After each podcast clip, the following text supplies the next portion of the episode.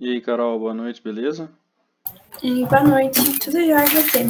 Tudo tranquilo também, graças a Deus. E aí, como é que tá sendo a semana? Não, tá puxado, viu? Suas aulas ainda não acabaram, não? Não, acaba. Acho que sexta, né? Que é a última entrega de banner que eu tenho. Ah, sim. Mas aí eu tô tendo entrega, tem uma entrega hoje, tem uma entrega amanhã e uma depois.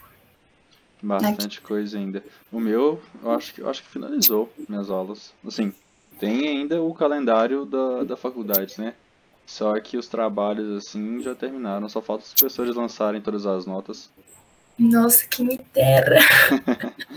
Tô com uma lista enorme de revisão pra fazer. Nó. Desejo sorte.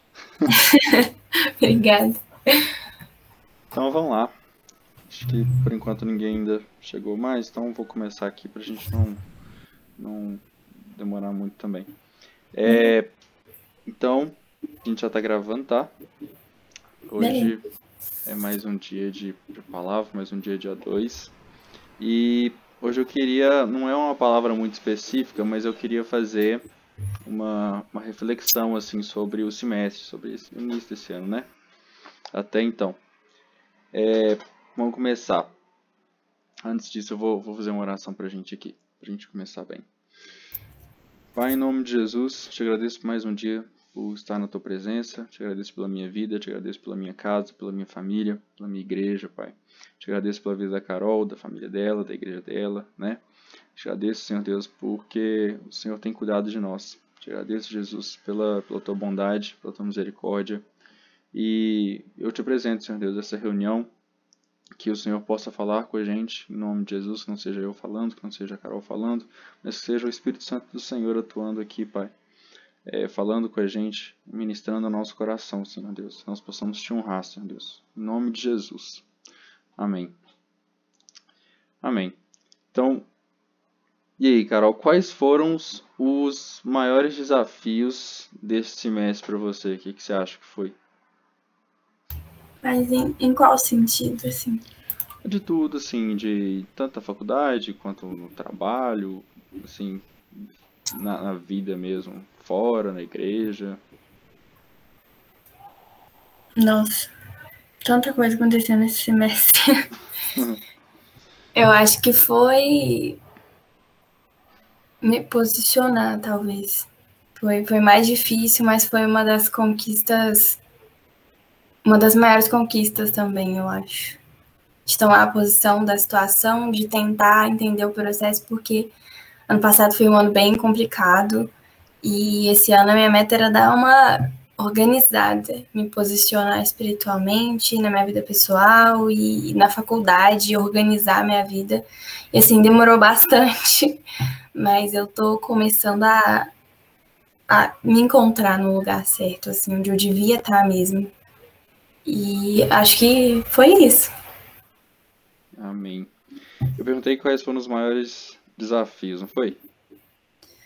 Acho que o desafio foi esse, o desafio e a conquista, me posicionar. É, não, beleza. É porque você já respondeu a outra pergunta também. Aí eu ia perguntar quais foram as maiores conquistas, né? Você já respondeu. É, e o que, que, que, que o Senhor falou com você nesse processo? De tipo assim, ah, você se posicionou e você notou assim que, que o Senhor falou com você através disso?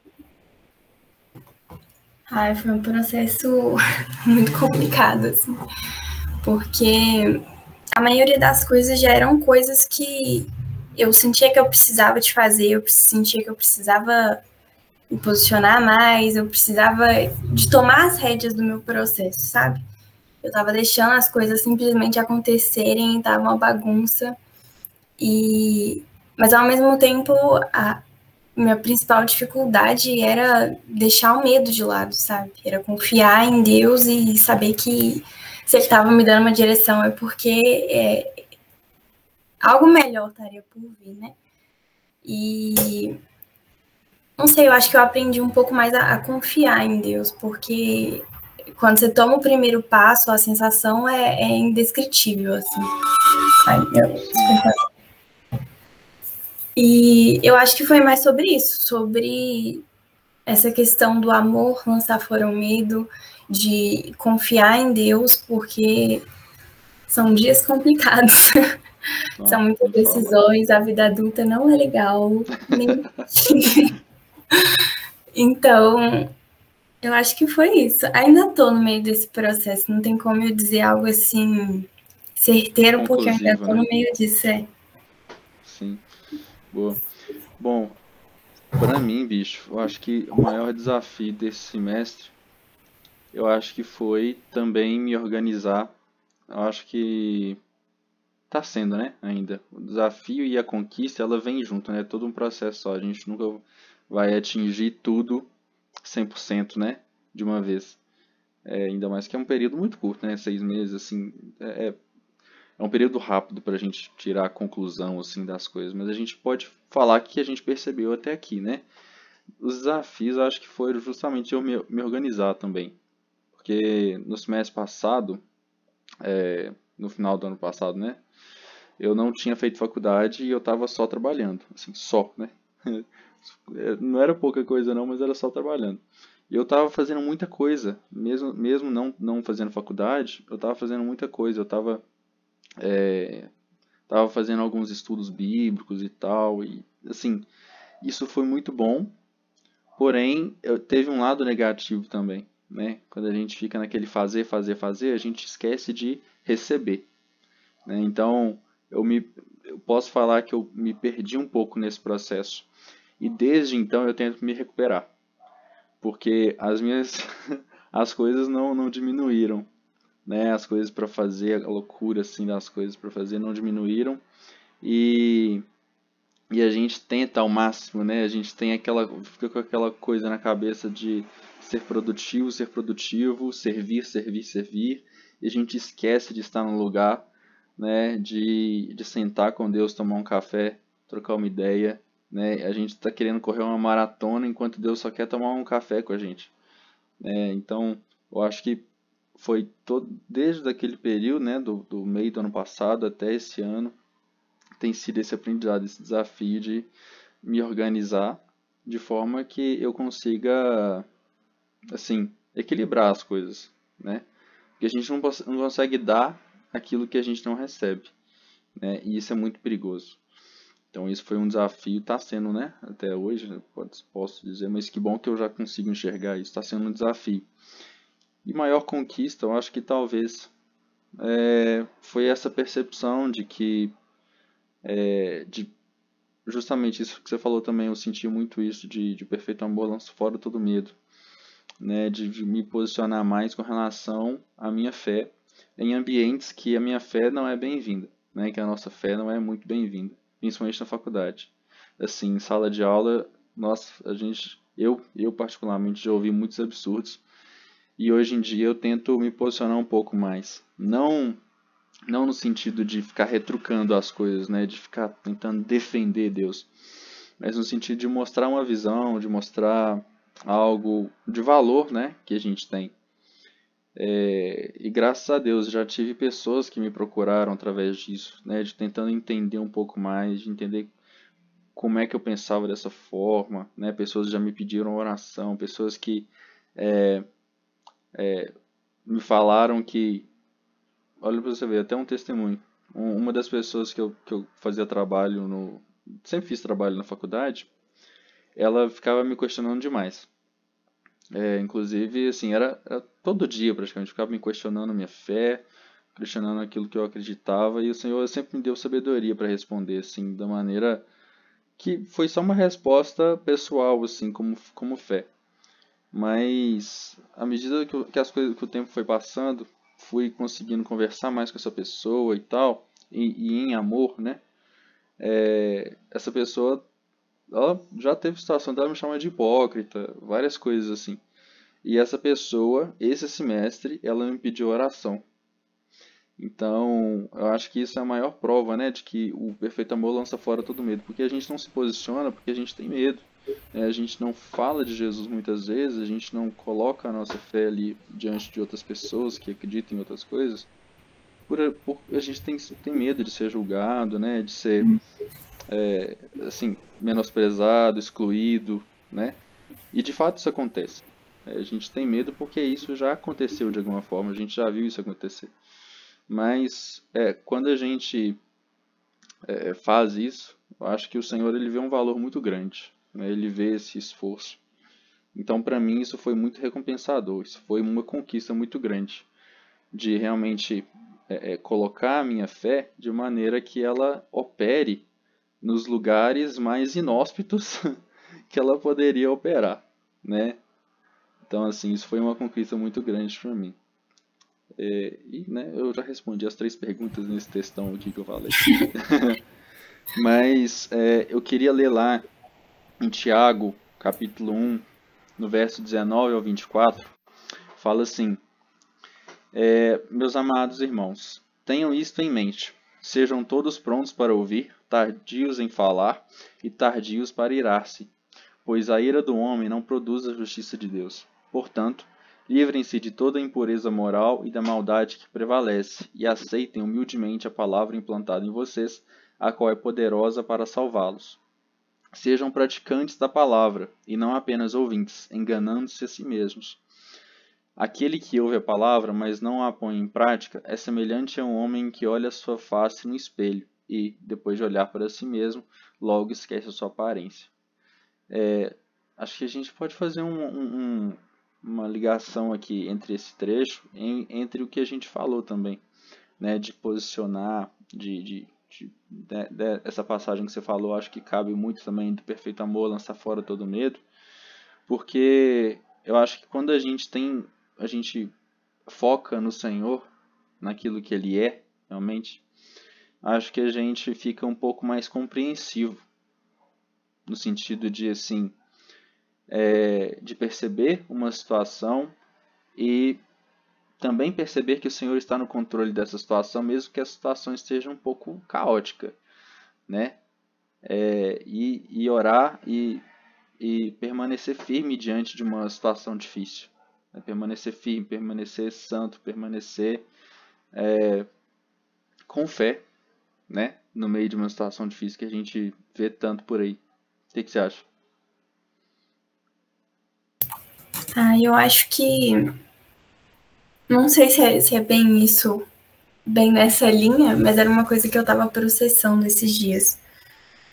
De que o quanto que o nosso testemunho e a maneira como a gente se posiciona ou se porta em determinado lugar, ela influencia na vida das outras pessoas, na atmosfera da, do lugar onde a gente está.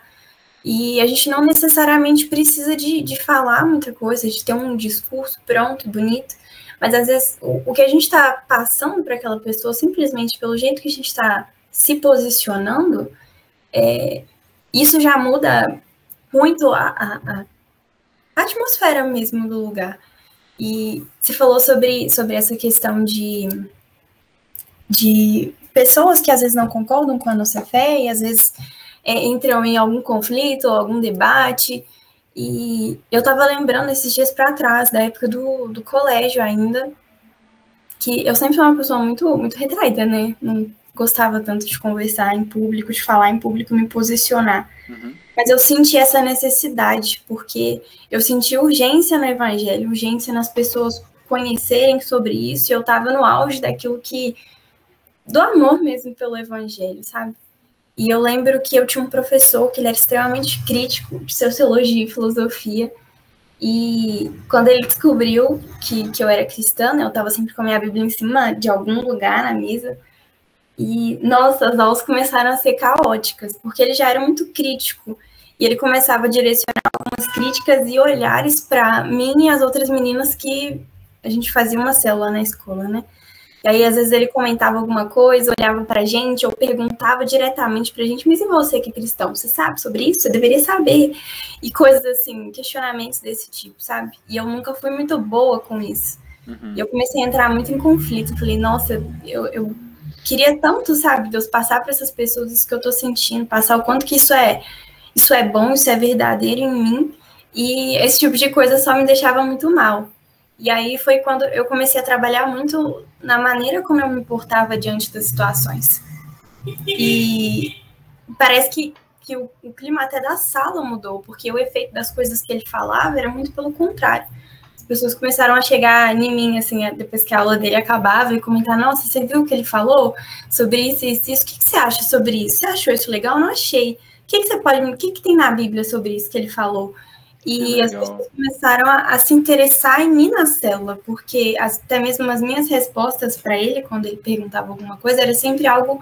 É, nunca era algo no mesmo tom de, de ataque, era sempre no sentido de demonstrar que Deus é amor, Deus não é, não é só a condenação que ele estava colocando ali na sala, e eu não precisei fazer nada, assim obviamente teve uma, uma, hora que eu tive que me posicionar, teve uma, uma questão mais assim, mas a princípio eu não precisei de me posicionar e lá na frente falar, olha, eu não acho que você está falando é legal, você não pode ficar fazendo isso, mas o, o, jeito que eu me portei perante a situação e até mesmo a oração para esse tipo de coisa mudou a atmosfera das pessoas que estavam ali.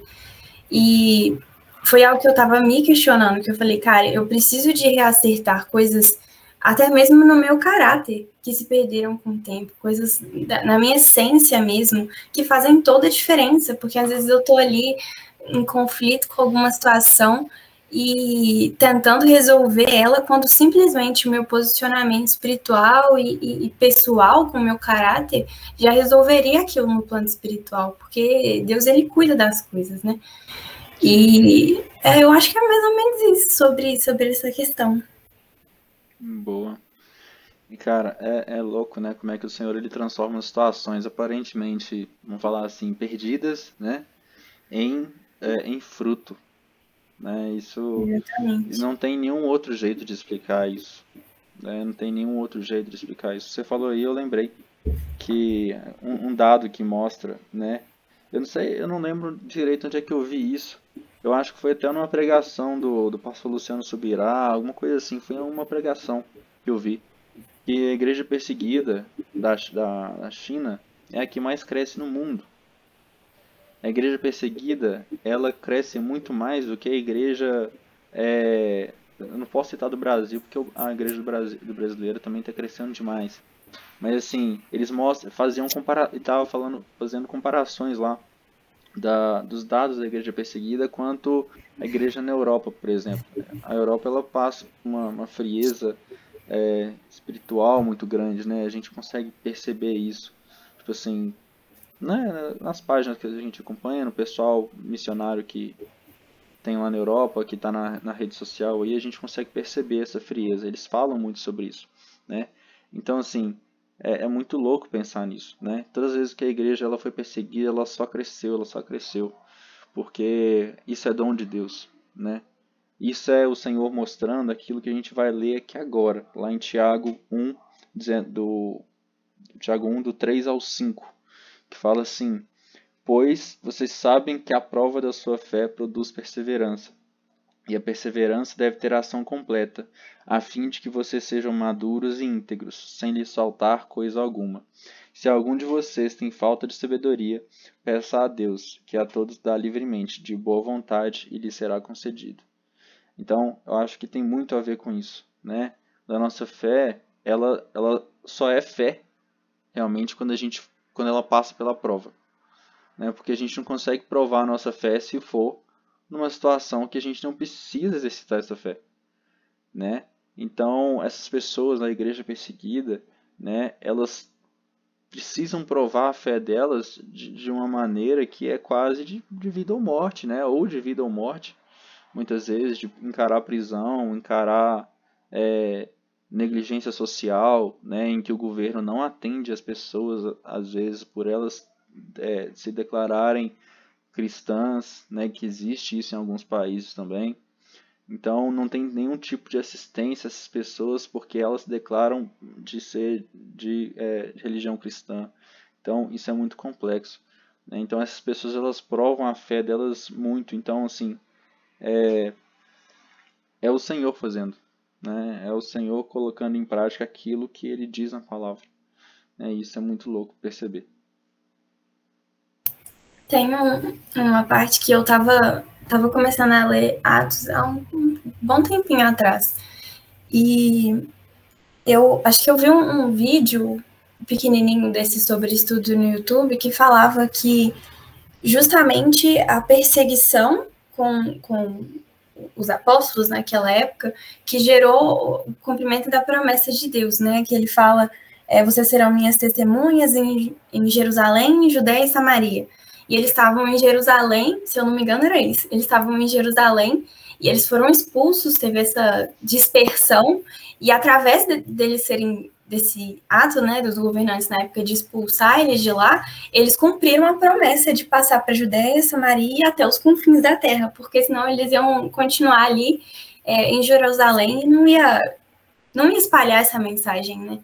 Então, estava é, falando sobre essa questão de até mesmo coisas que vêm para o nosso mal contribuem para que o plano de Deus seja cumprido na nossa vida. E eu achei isso muito interessante porque eu tinha passado por algumas vezes por essa passagem e eu não tinha reparado nisso. Sim, eu já vi alguma coisa sobre isso também agora. Agora eu não estou lembrando direito quando que foi, mas eu já eu já vi alguma coisa sobre isso. Mas é é, é o dom do Senhor, não tem como, né? Mas, no mais, por hoje era só isso mesmo, Carol. É, esses, esses desafios, né, essas conquistas, aquilo que o Senhor tem falado com a gente, é algo que eu acho que a gente é sempre legal a gente falar em finais de alguns ciclos, né, igual a gente está no final do semestre agora. Aí no final do ano a gente faz de novo, né, para a gente colocar uhum. alguns pontos e a gente se lembrar, né, daquilo que o Senhor fez, né? Então acho muito, muito legal a gente fazer isso e, fazer esse exercício, né? Talvez de escrever, né? Fazer um planejamento com Deus. Pô, Deus, o que, que você vai falar agora comigo? Porque é, é, é como se fosse um outro ano, né? Do, do meio do ano para frente é totalmente diferente, né? Do, do primeiro semestre do ano. Então é, são períodos muito diferentes e, que, e, e, Deus pode tratar da gente de uma maneira totalmente diferente no, no segundo semestre, né? Nesses períodos assim. Então eu uhum. gosto muito de fazer essas reflexões. E, cara, tomara que, que venha muita novidade por aí. Ou se não, se não vir novidade, o Senhor continue falando a mesma coisa aí. Que, assim, se ele continuar falando a mesma coisa, já tá maravilhoso também. Amém. Ah, então amém. É, você ora aí pra gente, pra gente finalizar? Ora. Deus, em nome de Jesus, mais uma vez nós nos colocamos na tua presença para te agradecer pela reunião de hoje, para te agradecer por tudo que o Senhor tem feito na nossa vida. Senhor, nós te agradecemos porque o Senhor é um Deus de processos e o Senhor é um Deus de conquistas também. E nós te agradecemos por cada uma, por mais que pequena. Que o Senhor venha continuar tratando os nossos corações, que nós possamos continuar percebendo esse processo percebendo todos os avanços que o Senhor tem tratado conosco, todos os caminhos que o Senhor tem nos mostrado, e que o Senhor possa iluminar o nosso coração, as coisas que nós precisamos mudar, as coisas que o Senhor precisa mudar no nosso caráter, no nosso coração, nas nossas atitudes, para que o nosso ambiente seja mudado, para que a atmosfera dos lugares onde a gente seja seja mudado. Senhor, que a nossa vida ela seja um testemunho vivo daquilo que o Senhor tem feito.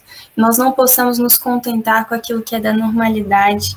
Que nós possamos, em nome de Jesus, entender o nosso processo a cada dia, entender o nosso ministério, onde o Senhor tem nos colocado, para que a chama do amor do Senhor possa arder cada vez mais no nosso coração, que o primeiro amor seja reacendido e que nós possamos transbordar na vida de outras pessoas. Senhor, em nome de Jesus, eu te peço que o Senhor coloque no nosso coração um espírito de compaixão para com as pessoas, que o Senhor possa, em nome de Jesus, tratar as nossas feridas para que nós possamos tratar também outras pessoas, mas não necessariamente nessa ordem. Jesus, que nós possamos ter compaixão dos perdidos, que nós possamos amar cada uma das pessoas no nosso convívio ou não no nosso convívio. Jesus, nós pedimos que o Senhor coloque em nós o teu caráter, a tua forma de olhar as pessoas, a tua forma de olhar é, os contextos, que nós possamos nos pautar na tua opinião, nós possamos nos pautar naquilo que nós temos vivido com o Senhor, no nosso relacionamento com o Senhor, e que o nosso processo nesse segundo semestre seja ainda melhor. Nós agradecemos ao Senhor pela oportunidade e o privilégio de poder nos relacionarmos com o Senhor, de podermos aprender com o Senhor e agradecemos tudo que o Senhor tem feito até aqui.